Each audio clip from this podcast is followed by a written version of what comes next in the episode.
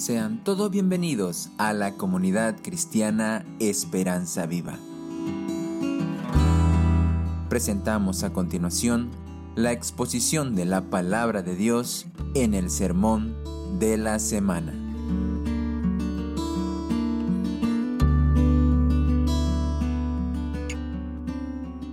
¿Es malo para un creyente escuchar música mundana? Lo sometemos a votación, como hacían en los concilios, ¿no? Se decidía la doctrina por concilio según la mayoría. Para los que no vienen frecuentemente a la iglesia, eh, nosotros los que estamos ya algunos añitos en la iglesia, se entiende como música mundana la que no es cristiana, ¿ok? Entonces, si no es cristiana, entonces es mundana.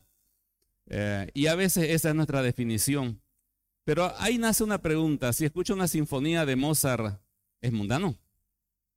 Si canto el himno a Santa Cruz o el himno a Bolivia, ¿es mundano o no es mundano? ¿Ah? Si canto Viva Santa Cruz porque estoy en septiembre, ¿es mundano o no es mundano? Depende si es con instrumentación o con banda, ¿no? ¿Qué dice usted? Y, nunca, en toda, en toda mi vida, nadie me preguntó, hermano David, ¿es malo ir a, a fiestas mundanas? ¿O es malo ver películas mundanas? y, la pregunta sería, ¿qué hace que una película sea mundana o no lo sea?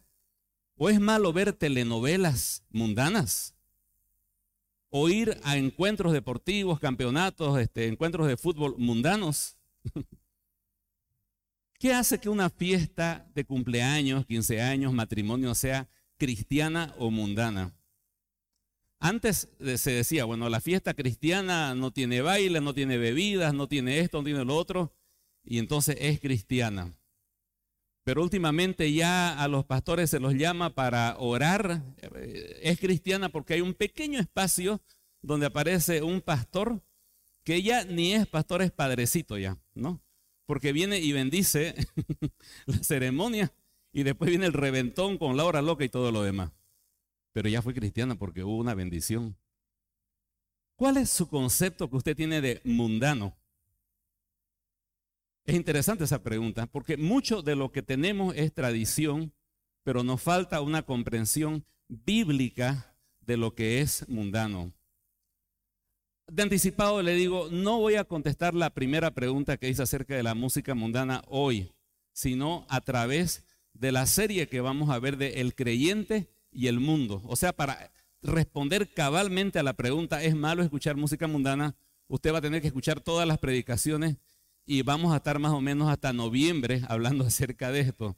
Así que por ahí se pierde, pero está ahí en nuestras redes las, las predicaciones para que usted pueda tener un criterio bíblico de lo que es mundano y de lo que es cristiano. Hace un momento el hermano Bernardo nos leía segunda o primera de Juan 2, del 12 al 17. Durante los ocho domingos anteriores en los que he predicado, el tema era avancemos hacia la madurez, ¿no es cierto? Os escribo a vosotros jóvenes, eh, os escribo a vosotros niños, os escribo a vosotros padres, ¿no? Pero hoy entramos en la meta de todos esos tres versículos que vimos antes, cuando llegamos al versículo 15 que dice, no améis al mundo ni las cosas que están en el mundo. Si alguno ama al mundo, el amor del Padre no está en él. Y hoy por hoy, durante este tiempo, vamos a centrarnos en el versículo 15. Se escribe a los jóvenes, a los niños, a los padres, no améis al mundo, ni las cosas que están en el mundo. Esa frasecita, ni las cosas, lo vamos a explicar en las próximas predicaciones. ¿Cuáles son esas cosas? Los deseos de los ojos y vamos a dar ejemplos prácticos de cómo los deseos de los ojos permean el marketing, permean la música, permean las películas y, eventualmente todo lo que hacemos. Los deseos de la carne están presentes en todas esas instancias o ámbitos de la sociedad y la vanagloria de la vida también está allí. Y vamos a descubrir que muchas cosas que llamamos mundanas no son tan mundanas como otras actitudes que parecen ser muy santas, pero son esencialmente mundanas. Y sin querer a veces somos muy mundanos y colamos el, mosquito, pero nos tragamos el camello. Ahora, vamos a aprender en esta, en esta mañana, o vamos a tratar de hacer una introducción, un ABC. Vamos a la siguiente página, vamos a la siguiente. Vamos a ver solamente estas tres cosas. ¿Qué entendemos como mundo? ¿Ya? Vamos a buscar una definición de mundo y luego les voy a tomar un pequeño examen. Luego, ¿qué significa amar al mundo? Va a ser la segunda pregunta que vamos a tratar de, de responder. Y la tercera es, ¿qué es el amor del Padre? Y por favor no confundan, no es el amar del mundo y el amor al Padre, sino es el amar al mundo y el amor del Padre, que es una cosa completamente distinta. Vamos a ir distinguiendo. ¿Qué tal si nos ponemos de pie por última vez y oramos para que el Señor tome el control de nuestros corazones y sea Él quien hable a nuestras vidas? Amado Señor, gracias por este momento y nuevamente, Señor, ahora queremos enfocar nuestra mirada en su palabra, Señor, en lo que usted nos ha enseñado. Toque nuestras vidas con toda libertad, Señor. Hable a nuestros corazones conforme a la necesidad que hay en cada uno, Señor. Que no simplemente salgamos de aquí con algunos criterios, Señor, para manejarnos en la vida, sino que realmente en lo profundo de nuestro corazón sea un reencuentro con su persona, con Cristo, con su obra redentora en la cruz que nos fortalezca, Señor, y nos dé una nueva visión, una nueva actitud, Señor, y un nuevo horizonte para nuestras vidas. Renuévenos, Señor, en esta mañana. Se lo pedimos en el nombre del Señor Jesús. Amén. ¿Qué significa la palabra mundo? La palabra que utiliza cuando dice no améis al mundo, la palabra que está al fondo en el original, usted la conoce, es la palabra cosmos, con K. ¿no? Y esa palabra para los griegos significaba el universo. De hecho, que la palabra cosmos significa organizado, que hay un orden e incluso que hay una belleza. De la palabra cosmos griega, que es nuestra palabra cosmos castellana con C, proviene la palabra cosmética, que usan mucho nuestras queridas hermanas, porque sabemos que ellas se arreglan, se acomodan y, crean un orden en su aspecto a través de los cosméticos, ¿no es cierto? Entonces están relacionados cosmos, cosmética, la palabra mundo, y en la Biblia también está relacionada con la palabra siglo, ¿no? Básicamente están relacionadas en muchos sentidos. Se utiliza 185 veces. De esas 185 veces, casi la mitad, 78, la usa nuestro querido hermano Juan, el escritor de la carta que estamos leyendo ahora. Y en esta carta de primera de Juan la usa 23 veces. Quiere decir que la palabra mundo es muy importante para el apóstol Juan y debe serlo para nosotros. Ahora, cuando la Biblia usa la palabra mundo, se puede traducir de diferentes maneras y entender de diferentes maneras. La primera de ellas, vamos a ver, el mundo como el universo o la tierra o la creación o el cosmos, sería una muy buena eh, explicación.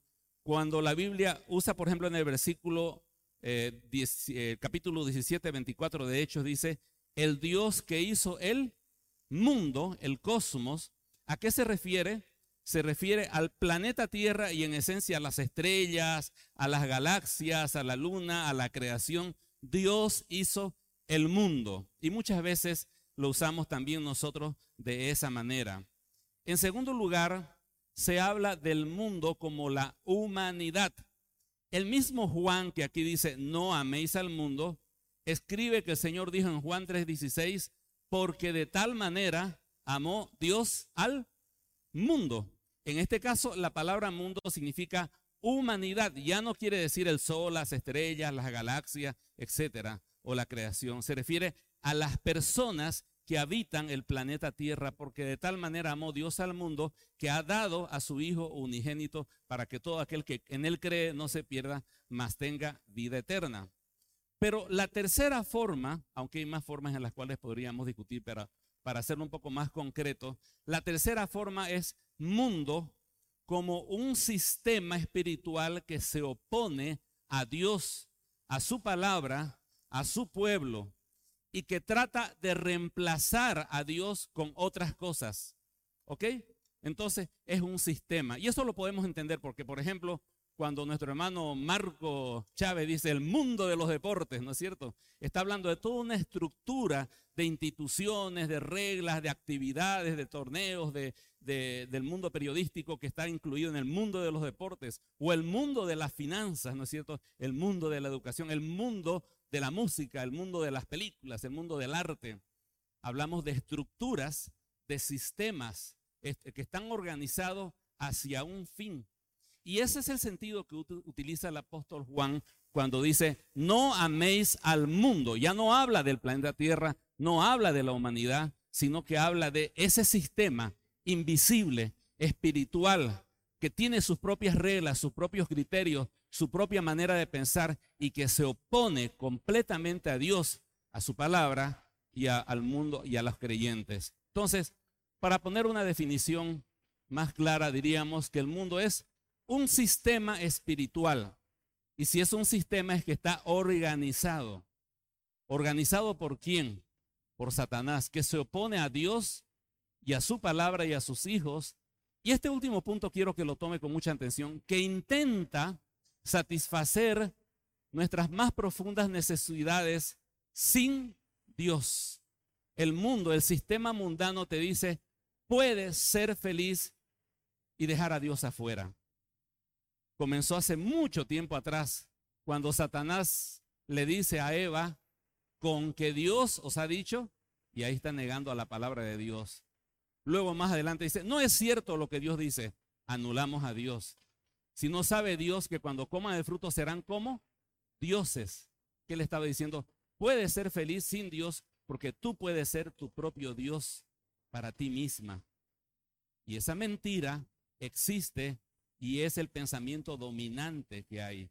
¿Cuántas veces escuchamos, yo soy un Dios, yo puedo hacer lo que quiero, puedo alcanzar mis metas, puedo ser feliz sin la necesidad de Dios? Ahora, algunos este, pensamientos adicionales a este tema. La palabra del Señor enseña que todos nosotros antes pertenecíamos al mundo. ¿Se acuerdan del versículo que estaba anteriormente? Y sabemos que somos de Dios y el mundo entero, ¿dónde está? Bajo el maligno. Entonces el mundo o la humanidad se divide en dos grupos. Los que están como hijos de Dios, los que somos hijos de Dios, y aquellos que están bajo el maligno. El mundo, este sistema muy estructurado, muy organizado, está bajo el maligno. En Efesios 2, del 1 al 2, dice, creo que tenemos ahí algunos versículos, dice en el versículo 1 al 2, y Él os dio vida a vosotros cuando estabais muertos en vuestros delitos y pecados, en los cuales todos los creyentes de la comunidad cristiana Esperanza Viva anduvisteis en otro tiempo siguiendo la corriente de este mundo. Este mundo tiene su corriente. Uno entra a las redes sociales, a los medios de información, a las páginas, que se viene esto, que se viene lo otro, que ya llega lo de acá, que ya llega allá, y todo el mundo está bailando y moviéndose al ritmo de lo que el mundo va dictando y que esto está de moda, que hay que usar esta ropa, que hay que tener este tipo de auto, que hay que seguir a este cantante, que este youtuber es mejor que este otro, que esta persona tiene más éxito y hay que seguir sus pasos. El mundo tiene su ritmo. Y dice que andábamos según la corriente de este mundo. Ahora, ¿quién gobierna el mundo? Dice, ahora es el juicio de este mundo, ahora el príncipe de este mundo será echado fuera. Juan 12, 31. ¿Quién gobierna el mundo entonces? ¿Quién está a cargo del mundo? Satanás. A veces decimos, Satanás me tentó. Pero Satanás no se preocupa de usted personalmente. No somos tan importantes para él, para que él esté personalmente, tampoco es omnipresente para estar tentando a todo. Él crea un sistema y el sistema lo arrastra a usted. El sistema que él tiene es como una red enorme que lo va arrastrando por todos lados. Así que no es Satanás, es el mundo, pero sobre todo cuando alguien es tentado, no diga que es tentado de parte de Dios, sino que cada uno, dice, ¿no es cierto? De su propia concupiscencia es atraído y seducido. Otro punto importante, el mundo aborrece a Dios y al creyente. Dijo el Señor Jesús, si el mundo os aborrece, sabed que a mí me ha aborrecido antes que a vosotros. Si fuerais del mundo, el mundo amaría lo suyo, pero porque no sois del mundo, antes yo os elegí del mundo, por eso el mundo os aborrece. Usted está haciendo una fila probablemente para vacunarse. Muy bien, lo felicito. Y entonces en esa fila usted puede decir, yo soy hincha de Blooming. Bueno, o de Oriente, ya para que nadie se sienta ofendido en esta mañana. Y se arma una charla muy interesante. Aquí están los celestes, aquí están los verdes y hay una discusión y, ya usted sabe, ¿no? Y no pasa nada. Usted puede hablar, yo soy del partido azul político, no yo soy del rojo y se arma otra por ahí. Pero usted diga entre sus charlas, estaba leyendo la Biblia, se hace un hielo, ¿no es cierto? Un silencio que se puede cortar y como que todos toman distancia. Uy, este señor lee la Biblia. Y automáticamente se crea una opresión o un ambiente incómodo.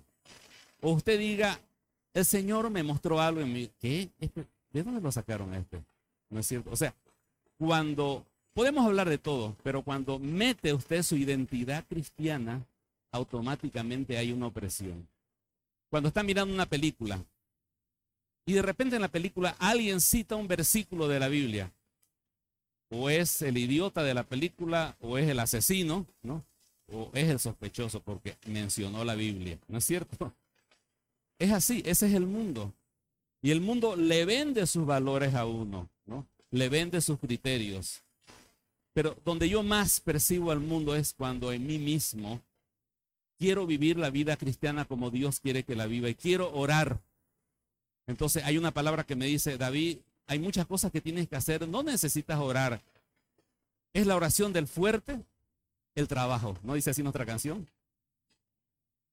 Es el trabajo, la oración del fuerte. Ah, no, entonces tengo que trabajar. Ya oraré poquito porque tengo mucho que hacer. Ese concepto es mundano. Te está diciendo, no necesitas a Dios para lograr las cosas.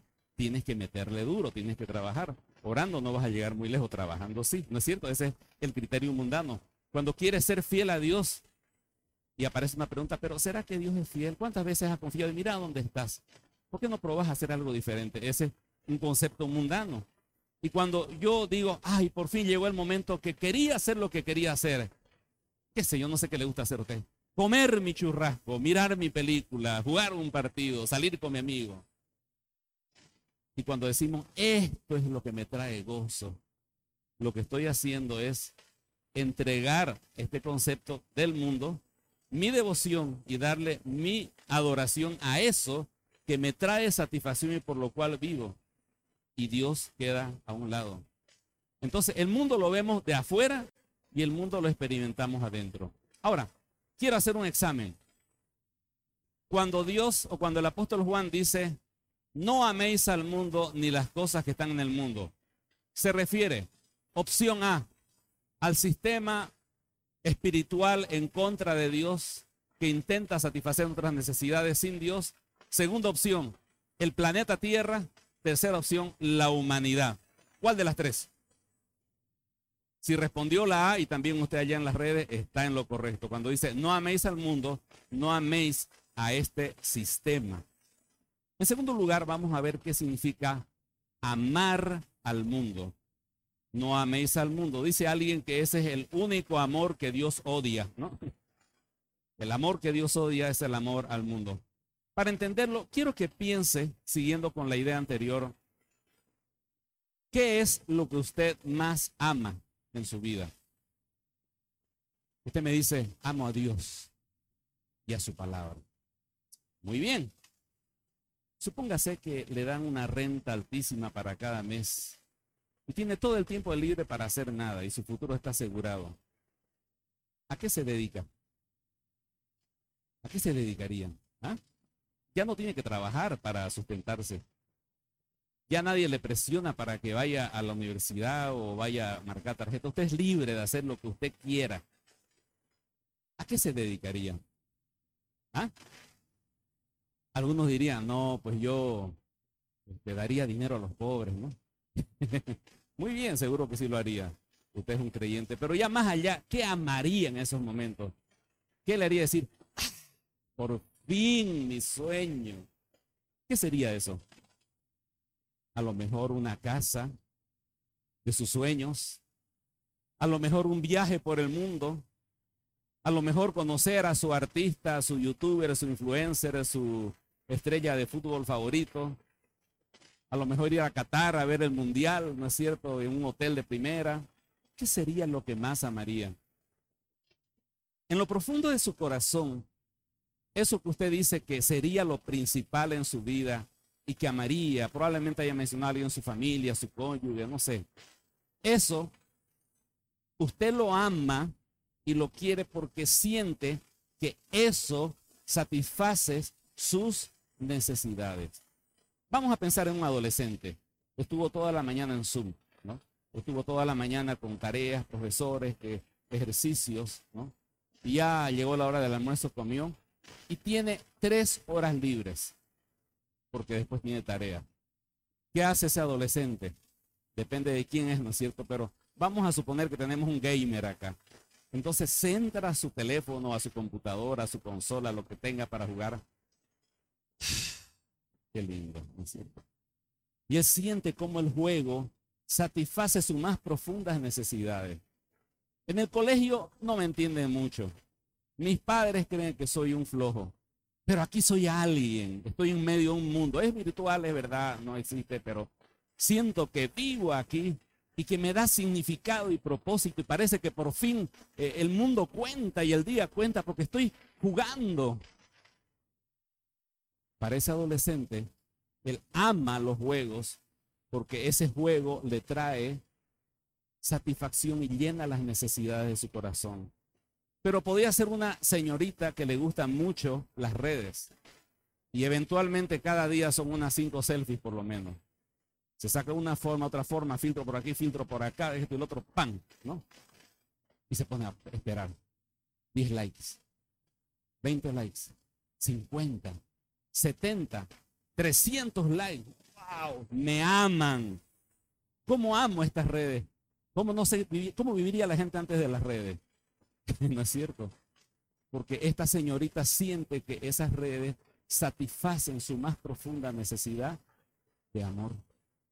¿Entiendes? De aceptación, de sentirse valiosa. Y los adultos no nos hagamos, no somos diferentes. Trabajamos como, como esclavos. ¿Y por qué trabajas tanto?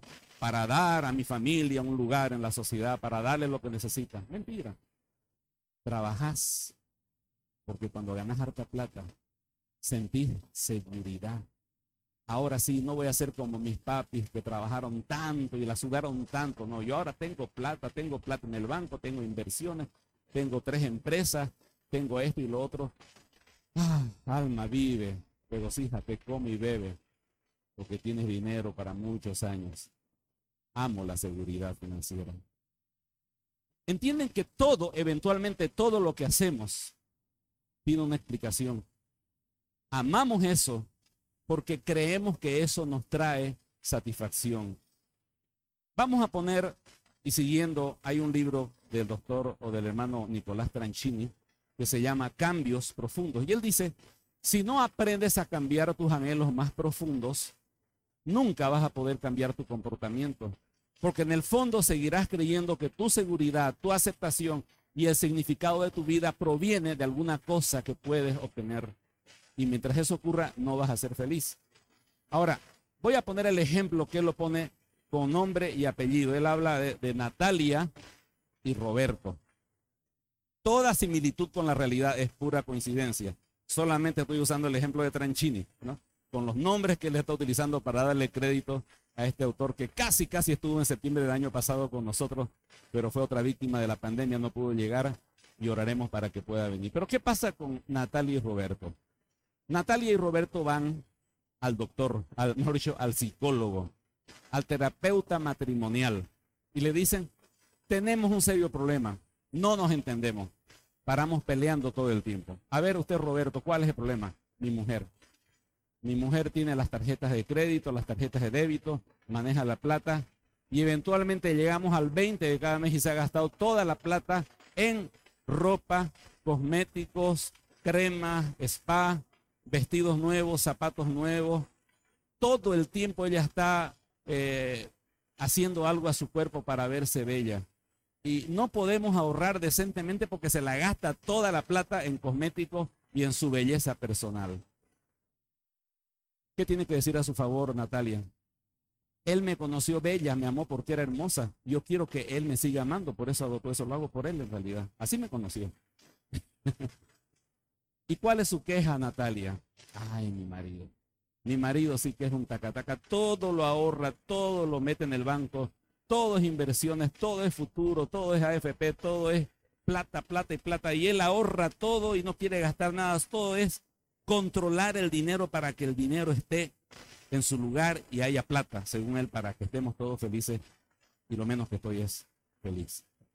Ahora yo le hago una pregunta. ¿Qué le diría usted a esa pareja? ¿Cuál sería su consejo?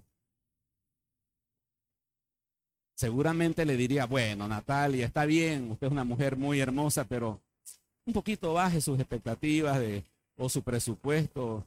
Eh, defina una cantidad específica, qué sé yo, tantos dólares, y límitese a eso para que lo demás pueda entrar a los proyectos familiares de todos.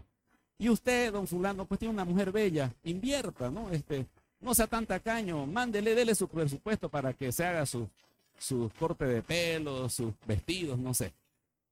Esa sería una solución superficial, ¿no es cierto?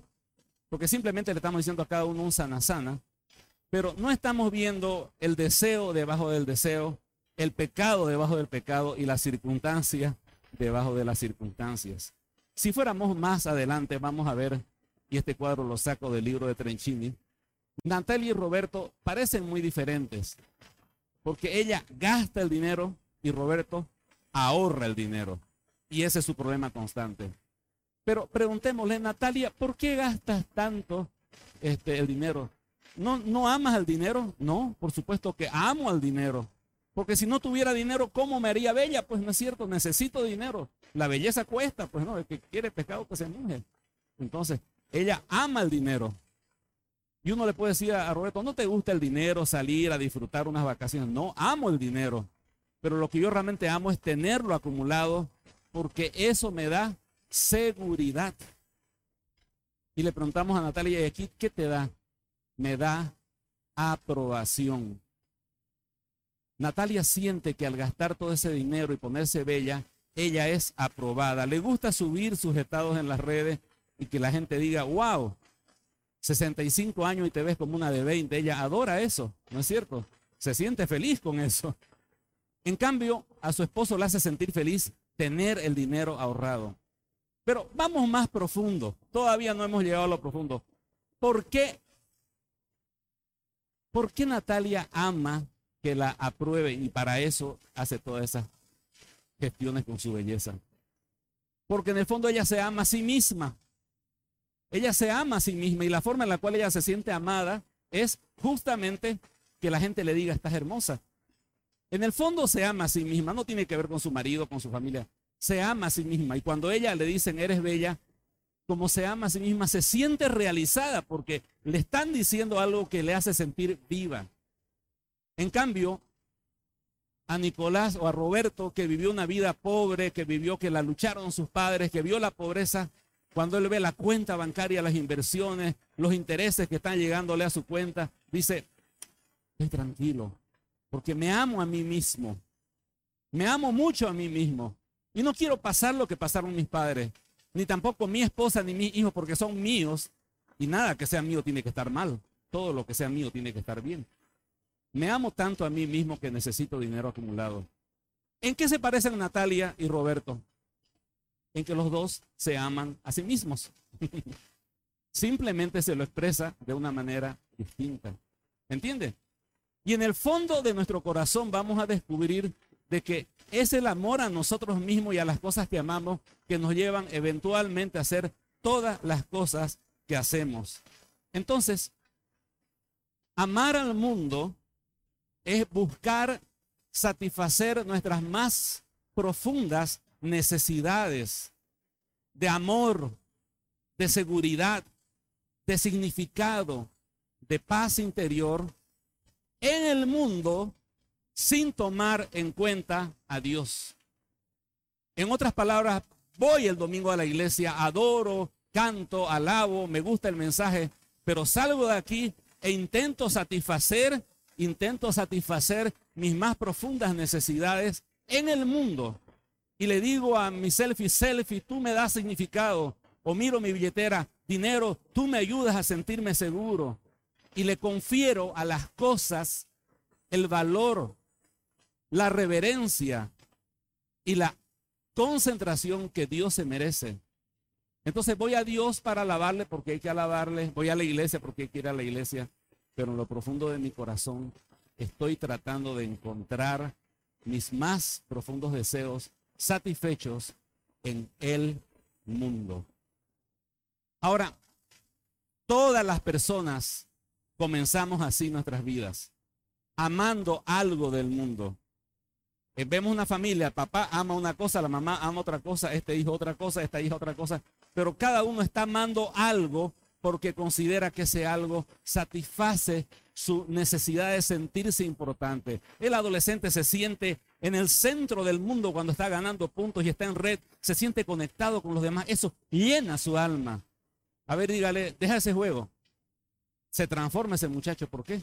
Porque le está quitando la vida misma, el oxígeno que ese hombre pierda su empleo, se destruye moralmente y emocionalmente porque su empleo y el dinero le permite sentirse seguro.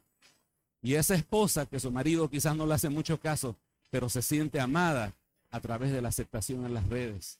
Cada uno busca algo. Aún esa paz interior que busca en el campo. Oh campo, tú me das paz. Pero el Señor dijo, mi paz os dejo, mi paz os doy, no os la doy como el mundo la da. Vamos a la última parte del mensaje, que es el amor del Padre.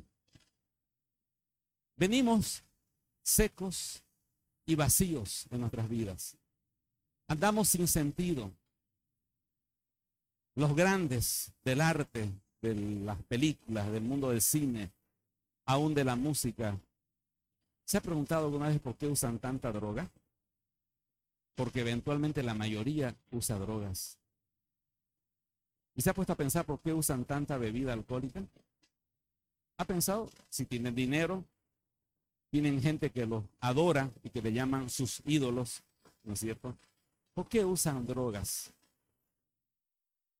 Porque finalmente, de tanto pedirle al mundo, oh mundo, dame amor, oh mundo, dame seguridad, oh mundo, dame satisfacción, sentido a mi vida, llega un momento en que todo empieza a sentirse vacío, hueco los sueños no se cumplen.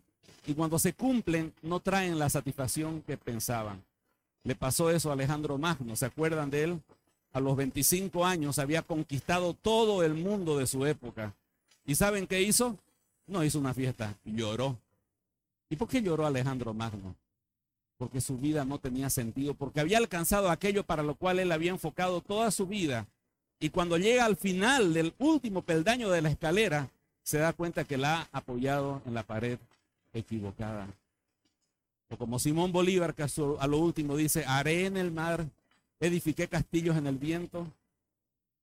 Quizás no fue algo parecido a lo que pasó a Robin Williams, cuando un rato de esos agarra una de esas costosísimas corbatas de muchos cientos de dólares, la coloca en una parte del armario y la otra se la pone al cuello y se mata. Patch Adams, aquel que inspiró a vivir, se quita la vida. O Violeta Parra que dice, gracias a la vida que me ha dado tanto. ¿Y cómo termina sus días? Cortándose las venas, suicidándose. Llega un momento en que el mundo no te llena, que es un espejismo.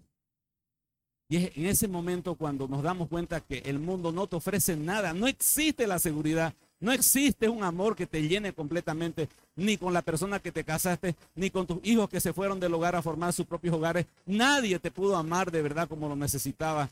Si has logrado un éxito relativo, eres el gerente de una empresa, quizás eres dueño de algunas cosas, la gente te conoce en los medios. ¿Y qué con eso? Eso no te llena. Y en ese momento llega la gracia de Dios a tu vida. Y todos sentimos en nuestro ser interior ese deseo de pertenecer a algo superior, porque Dios ha puesto eso en nuestros corazones. El animal no lo siente, le das agua y comida, feliz. Nosotros no somos animales. Buscamos algo más. Y un día el Señor en su gracia llega y nos llena y encontramos en Él la seguridad, encontramos el gozo, encontramos la satisfacción. Nuestra vida tiene significado, trasciende hacia la eternidad. Somos hijos de Dios y eso no lo cambia nada ni nadie. Y eso llena nuestros corazones. Y a partir de ese momento, el que ha nacido de nuevo empieza a buscar ese amor, esa satisfacción, esa seguridad en Dios. Sigue comiendo churrasco, sigue jugando juegos de videojuegos, sigue asistiendo quizás o mirando un partido de fútbol, sigue peinándose a lo mejor, pero ya no le pide a esas cosas el sentido de su vida, porque ha aprendido de colocar en Dios su confianza y de Él recibe esa satisfacción. Y es por eso que el apóstol Juan dice, si alguno ama al mundo, el amor del Padre no está en él. Porque la característica de alguien que ha nacido de nuevo es que Dios ha depositado su amor en su vida. Ahora, noten que dice el amor del Padre, no dice el amor al Padre. Porque nosotros en nosotros mismos no tenemos la capacidad de amar a Dios. Hace un momento cantábamos de este mismo texto de Primera de Juan 3. Dice que nosotros le amamos porque Él nos amó primero. Él agarró y derramó en nuestros corazones su amor, puso la vida de Cristo en nosotros, nos dio una nueva visión. Eventualmente fuimos nuevas personas y las cosas viejas pasaron y comenzaron cosas nuevas. El apóstol Pablo dice, y la esperanza no avergüenza porque el amor de Dios ha sido, ¿qué cosa? Derramado en nuestros corazones. Oh día bendito, el día que conocimos a Cristo. Nuestra sed fue apagada. Nuestra hambre fue saciada. Nuestro corazón fue lleno. Y despertamos a la verdadera vida que trasciende hacia la eternidad. Y las cosas de alrededor ya no nos afectan tanto.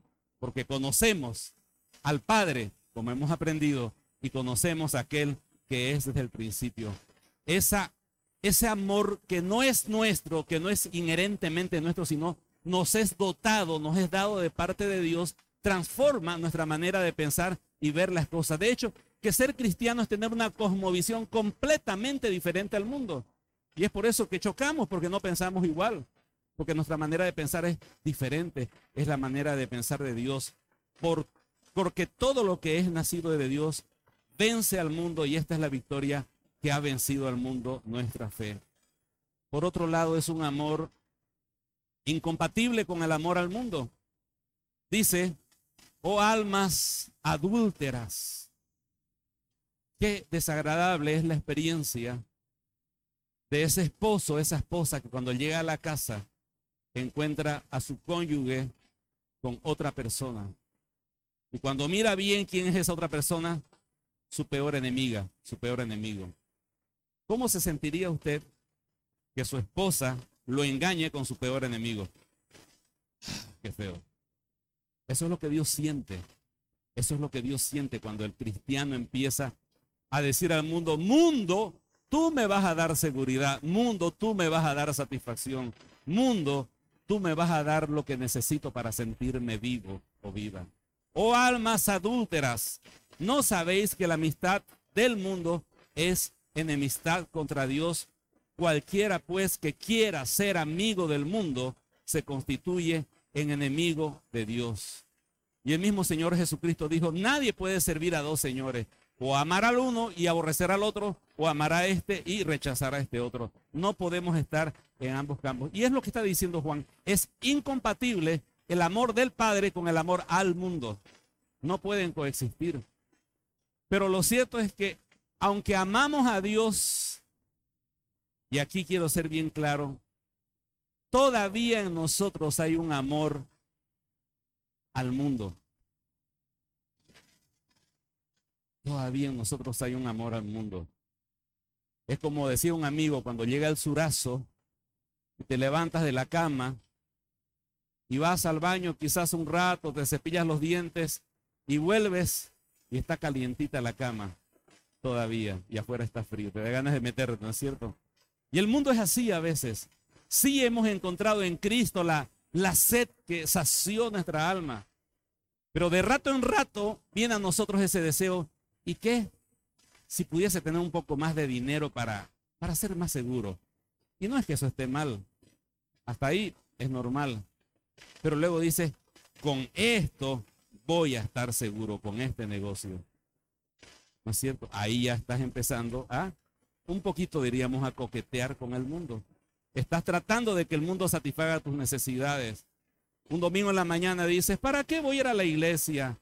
Ah, puedo mirarla mientras veo en, la, en el Facebook, ojo que no estén haciendo lo que están allá, voy a estar jugando por este otro lado. Entonces atiendo a la predicación y atiendo al juego. Y un rato dices, no, el juego me trae satisfacción. Y un buen día de esos, dejas de ir a la iglesia, apagas la página de la comunidad y le entregas tu devoción a ese juego o a ese juego real en la cancha con tus amigos. Y tú dices, esto me trae satisfacción. Mi casa me trae satisfacción. El jardín que he cultivado me trae satisfacción. La familia que tengo me trae satisfacción. Este es mi mundo. Y estás comenzando a amar al mundo en tu vida. Y la orden es, no améis al mundo. Finalmente es un amor que nos lleva a marcar una diferencia con el mundo. Dice, porque la gracia de Dios se ha manifestado para salvación a todos los hombres, enseñándonos que renunciando a la impiedad y a los deseos mundanos, vivamos en este siglo sobria, justa y piadosamente. Cuando dice que renunciemos a los deseos mundanos, es porque todavía en nosotros hay esa inclinación de lo que le dice Satanás a Eva. Si tienes este objeto y te lo comes, serás como Dios. Puedes sacar a Dios de la ecuación y tú puedes ser tu propio Dios. Eso sigue en nosotros todavía. Sigue en nosotros en lo profundo de nuestro corazón. Y tenemos que rechazar esos sentimientos y esos pensamientos. Coloco un ejemplo para que usted pueda entender mejor lo que quiero decir. Y lo saco a través del el libro Cambios Profundos. Hay un joven, dice este hermano, que cuando estaba en el mundo era un don Juan. Él, chica con la que hablaba, chica que caía. Y cuando se juntaba con los amigos, que con fulana, que con perengana, que me toca pasado mañana con esta, y se jacta de sus logros. Uno le pregunta, ¿y por qué haces eso? Es que soy dulce para la chica. No, ya, pero en serio, ¿por qué lo haces? ¿Cuál es la necesidad que estás tratando de satisfacer? No sé, me siento bien haciendo eso. Me siento bien eh, ir aumentando en mi lista larga que tengo nombres de chicas. ¿Y por qué te hace sentir bien? Buena pregunta, ¿no? no sé, porque soy importante, soy diferente. Logré más que los demás. Ese de allá con unita, nomás yo con tanta. En lo profundo está tratando de satisfacer una necesidad de sentirse valioso, exitoso. Este joven se convierte, deja la vida de picaflor y comienza una vida de santidad. Es más, ni siquiera novia se le conoce. Entra a estudiar la palabra del Señor en una institución, sale, empieza a hacer ministerio, y ministerio por acá, ministerio por allá, que hace esto, que hace lo otro, que salió por aquí, que predicó a esta otra iglesia, que escribió un libro y empieza a llenarse de cosas. Y uno podría decir, cambió fulanito. Claro que cambió. Antes, mira, era un picaflor, ahora es un siervazo de Dios. Mira lo que hace. Pero uno puede preguntarle, ¿y por qué haces tanto ministerio? que amo al Señor y quiero servirle. No, pero en serio ya, no sé cada vez que logro hacer algo y alguien dice, fulanito hizo esto, hay algo dentro de mí que me hace sentir bien. Ahora cambió. No cambió. Solo que antes sentía un valor personal al conquistar chicas, ahora siente un valor personal al hacer buenos ministerios para el Señor. En el fondo es muy mundano porque no está encontrando su satisfacción en Cristo, sino cree que su valor es lo que Él hace en sus ministerios dentro de la iglesia. Es más, Él considera que el éxito de su ministerio es su propio éxito. No está mal que nos sintamos contentos de hacer un buen ministerio. Ayer me sentí feliz de la vida de ver tantos recetas aquí y luego tantos de Nexo. Gloria al Señor cuando las cosas van bien. Pero cuando conferimos a esas cosas nuestra valía personal o valgo porque toco bien un instrumento o hago algo, entonces estoy tratando de obtener de la creación algo que solo el creador me puede dar. Y estoy empezando a tener una actitud mundana en mi vida. ¿Entienden? Y es por eso que le decía, hay muchas cosas que no parecen mundanas, como este joven que hace muchos ministerios, pero puede ser tan mundana como lo que hacía antes cuando conquistaba chicas. Entonces la pregunta más importante es, ¿por qué haces lo que haces? Y el apóstol Pablo nos dice, no se conformen a este siglo, sino transfórmense conforme a la renovación de su entendimiento para que comprueben la voluntad de Dios. ¿Y cómo es la relación del creyente con el mundo? Gálatas 6:14. Pero lejos esté de mí gloriarme, sino en la cruz de nuestro Señor Jesucristo. Coma, tome atención, esta es la relación del creyente con el mundo. Por quien el mundo me es crucificado a mí y yo soy crucificado al mundo. Nuestra actitud ante este sistema satánico que se opone a Dios y trata de vendernos sus mentiras y sus cosas debería ser, estoy crucificado para ti, no puedo moverme de esta cruz, estoy con Cristo juntamente crucificado, no participaré y para mí tú estás muerto, no tienes nada que ver conmigo. Esa debería ser nuestra actitud. Es malo escuchar música mundana. Algunos quieren que les haga una lista, ¿no? Cantantes aprobados por la comunidad. Canciones aprobadas por la comunidad. No vamos a hacer eso. Hemos dicho que vamos a responder a esta pregunta a lo largo de las predicaciones. Pero joven, señorita, hermano y hermana, revise su YouTube Music o la aplicación que tenga para escuchar música, Spotify, lo que sea. Si alguna de esas canciones promueve algo que vaya en contra de la palabra de Dios, o a través de la letra promueva la idea de que usted puede ser feliz sin Dios y que su felicidad radica en algo que está fuera y que no sea Dios, esa canción es mundana. No la escuché.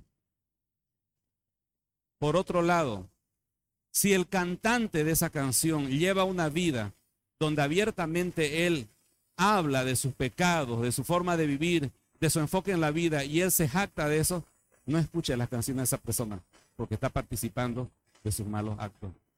Esa es música mundana, por ahora, ¿no? Ya vamos a ver los deseos de los ojos, los deseos de la carne, la vanagloria de la vida, pero por lo pronto tiene una tarea de depurar su lista de canciones y sacar todo aquello que sea del mundo. Para terminar, póngase de pie, vamos a orar. Jeremías dice, porque dos males hizo mi pueblo, dos males hizo la comunidad cristiana Esperanza Viva. Me abandonaron a mí fuente de aguas vivas y se cavaron para sí mismos cisternas rotas que no retienen agua. Note la reprensión del Señor a su pueblo. Dos males ha hecho mi pueblo. Me dejaron a mí fuente de aguas vivas y se cavaron para sí mismos cisternas rotas que no retienen agua. ¿Cuál es esa cisterna rota, querido hermano y hermana, en tu vida que estás tratando de que te produzca agua? Puede ser esa cisterna rota del dinero, de la apariencia exterior, de la seguridad financiera, de la aceptación de los demás a través de las redes, de sentirte vivo, viva a través de algún deporte que te da sentido a tu vida. Y no es que alguna de esas cosas sean esencialmente malas y pecaminosas. De hecho, puede ser bueno alguna de esas cosas. El problema es que tú le has asignado la tarea y el papel de llenar y satisfacer tu alma y tu corazón. Y puede parecerte emocionante ahora, pero con el tiempo dejará de tener valor y buscarás otra cosa y otra cosa y otra cosa.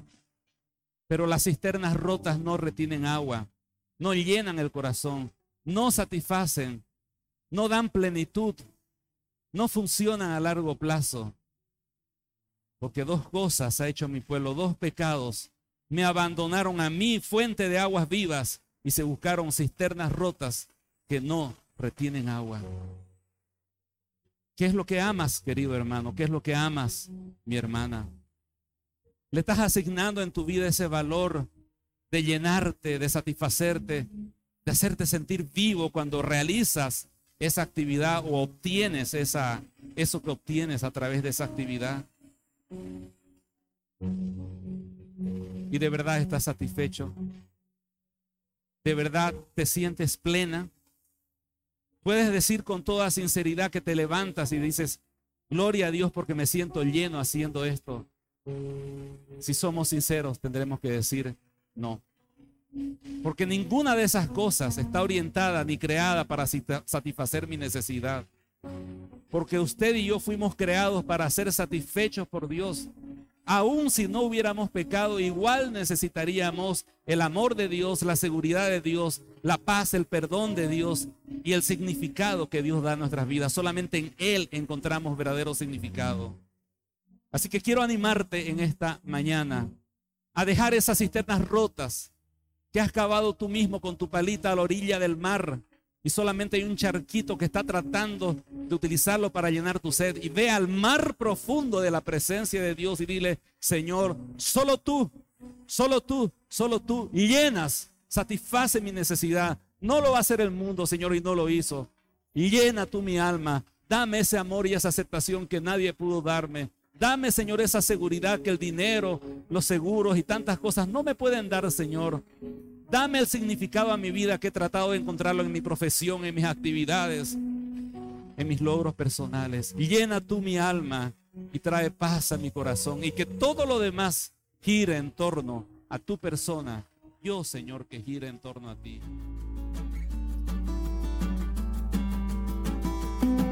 Si usted desea más información o comunicarse con nosotros, puede visitar nuestras redes sociales en Facebook, Instagram o YouTube con el nombre Comunidad Cristiana Esperanza Viva.